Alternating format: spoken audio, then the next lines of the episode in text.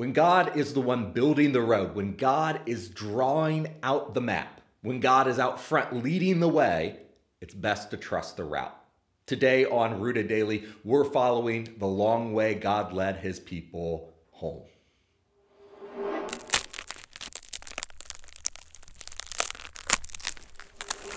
Welcome to Rooted Daily, the podcast where we are rooting ourselves in the Bible so we can grow with God a little more every day. I'm Brandon Levy, and after 10 plagues, finally, the words of God fell out of Pharaoh's mouth and he met them.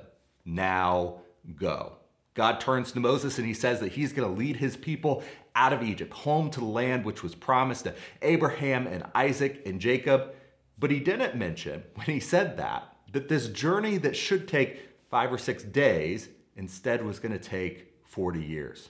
God was going to lead his people not on the straight, narrow, proven path, but lead them to wander through the twists and turns of the wilderness. As you remember, God, through Joseph, made a way to save Israel during a seven year famine. Jacob's family joined Joseph, and 70 along with him moved from Canaan to Egypt. And the Egyptians put the Israelites in bondage afterwards for hundreds of years. The Israelites increased in number during that bondage over a 430 year period to many thousands, and the Egyptians became even more cruel. God heard their cry and sent them Moses, who would lead them. The ten plagues came upon Egypt by the hand of Moses, and the Pharaoh's heart was hardened. He would not let the people go.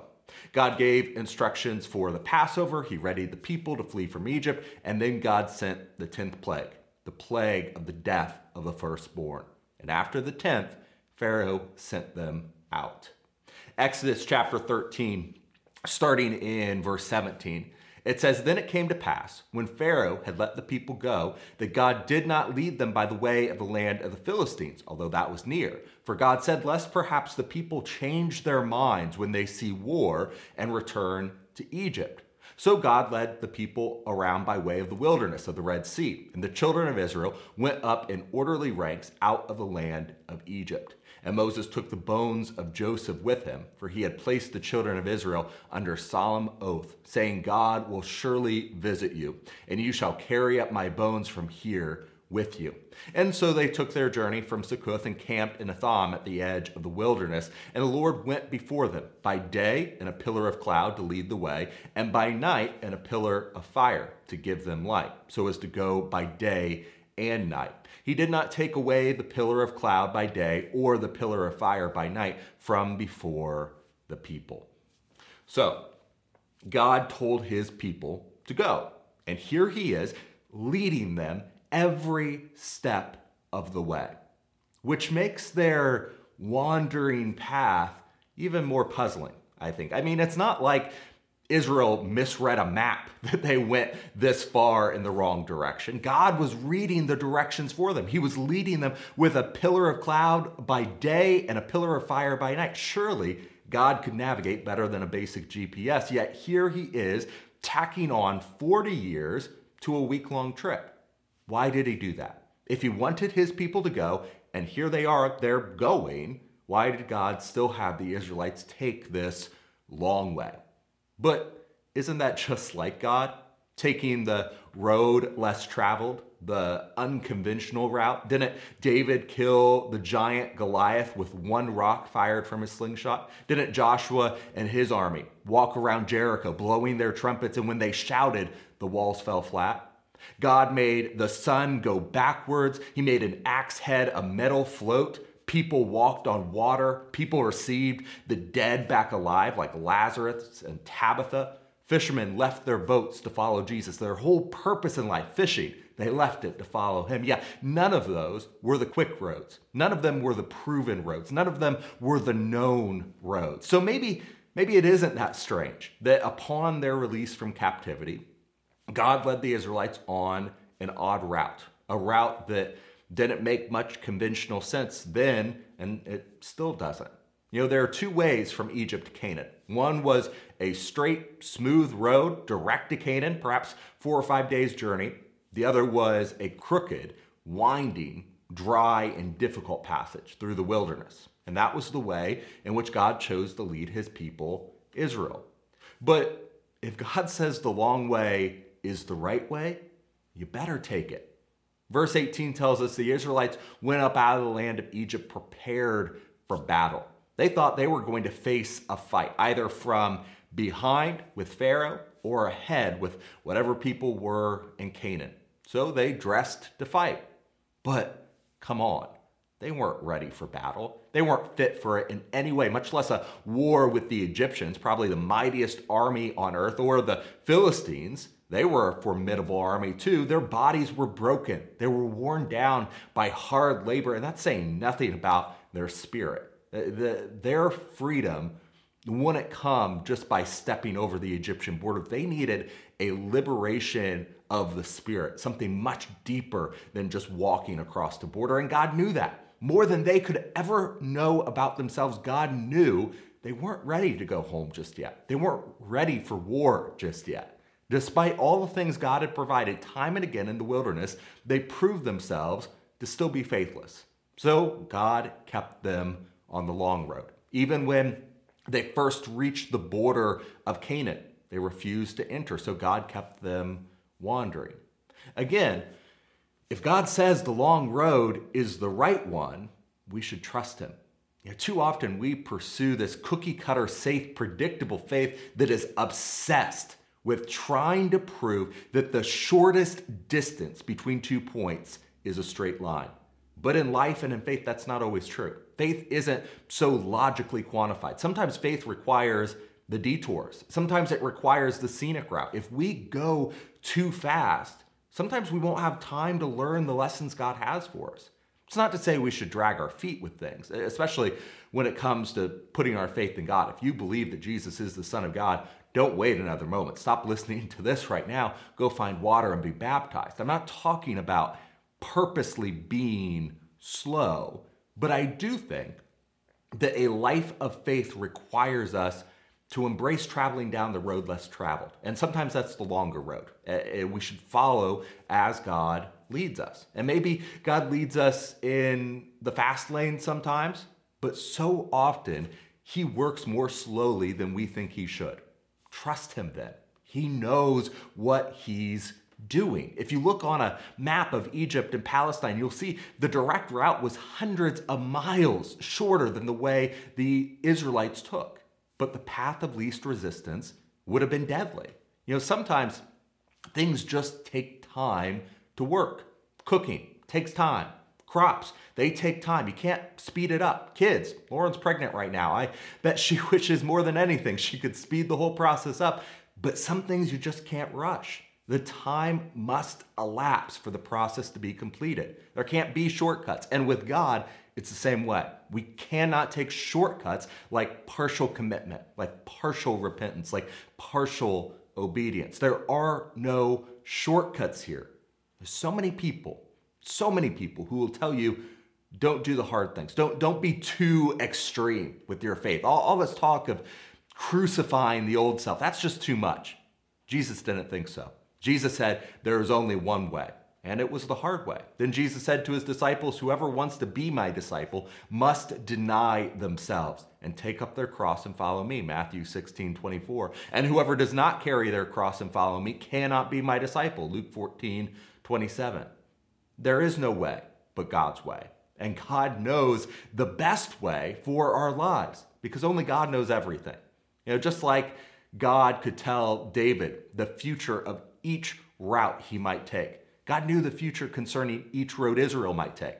On the coastal road, God saw a strong attack by the Philistines that would shatter the thin resolve of the Israelites. They would turn and run, and, and preferring slavery to war and death. And so he led them around. You know, God knows all the answers in every situation, all of the time. Psalms uh, 147 verse 5, it says, Great is our Lord and mighty in power. His understanding is infinite. You cannot imagine the expanse of God's mind. You, you don't possess the mental faculty to contemplate it. Isn't it ironic that with our limited understanding, we decide sometimes to take the roads and pathways in life that God purposely steers us away from? It happens all the time. Why would we ever do that? Isaiah 46 9 says, Remember the former things of old, for I am God and there is no other. I am God and there is none like me, declaring the end from the beginning and from ancient times things that are not yet done, saying, My counsel shall stand and I will do all my pleasures. You know, who is able, who is better able to build the roads of your life than God? Who could possibly know better than God the best way to take? Who knows the terrain better than the one who made it? Exodus uh, chapter 13, verse 17. It says, Then it came to pass when Pharaoh had let the people go that God did not lead them by the way of the land of the Philistines, although that was near. For God said, Lest perhaps the people change their minds when they see war and return to Egypt.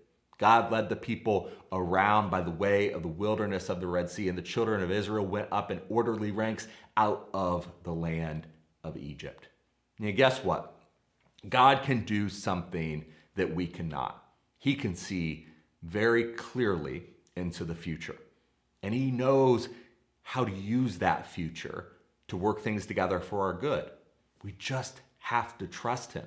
God desired true permanent freedom for the Israelites. That's the only reason he made them take the long way. He didn't want them getting scared right off the bat and running back to Egypt, the source of all their troubles, all their hardships, and he knew that. He knew that and he didn't want them to go back there.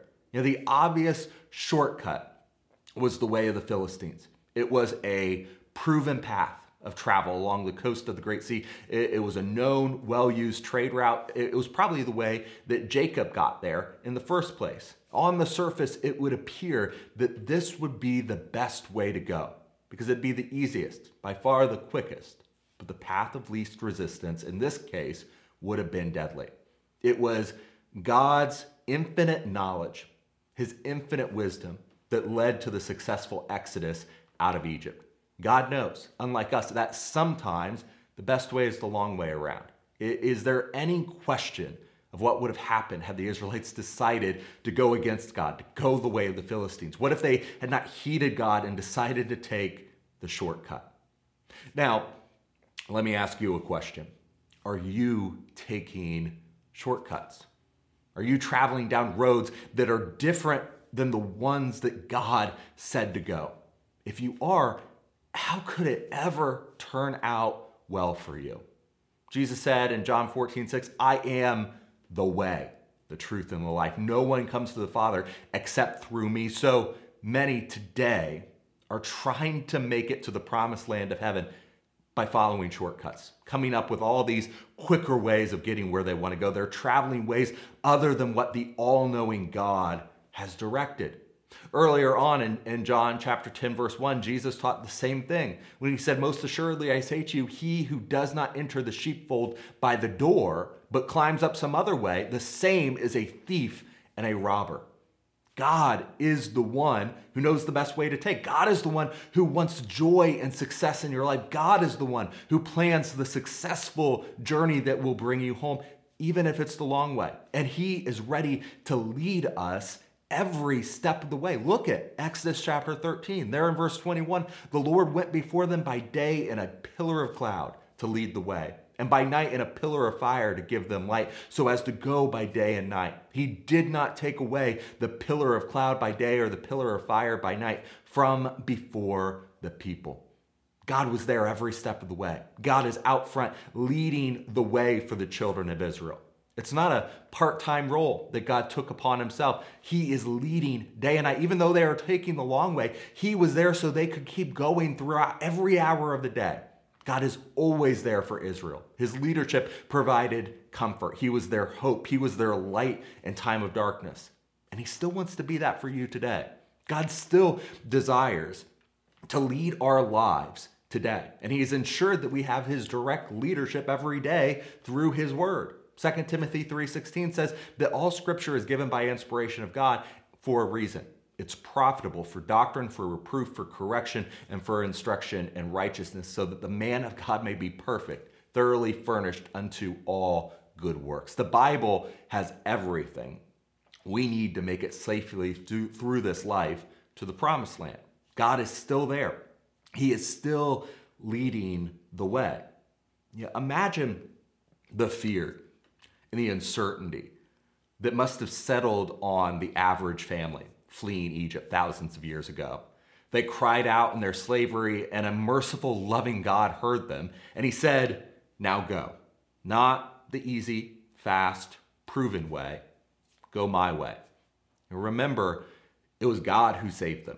It was God who devised the plan. It was God who led them. It was God who strengthened them. It was God who defeated their enemies. It was God who fed them. It was God who quenched their thirst. It was God who forgave them. It was God who was always there. It was God who fulfilled the promise of a special land that was given to them. That same God is alive today, and He wants to lead us all to the promised land to be with Him. Do you ever feel like you are taking the long way around. Remember this the long way home may be exactly the road your God wants you on. And that'll do it for this episode of Rooted Daily. I cannot wait to sit down and open up God's Word with you next time. Thanks for watching this episode of Rooted Daily. We're praying that you're growing with us as we study the Bible and use God's Word as our only foundation. If you appreciate this content and want to make sure others see it, subscribe to the podcast on your favorite app and hit the share button. Most importantly, if you're ready to take the next step, repent, be baptized, and hand over your life to Jesus, let's talk today. Just send me a text to 317 207 2734.